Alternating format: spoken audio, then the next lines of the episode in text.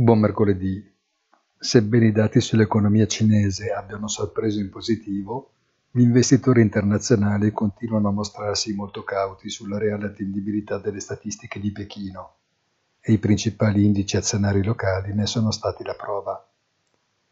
Diverso l'andamento delle piazze europee, che hanno beneficiato dei rumors secondo i quali la BCE si appresterebbe già con marzo a rallentare il passo dell'aumento dei tassi ufficiali.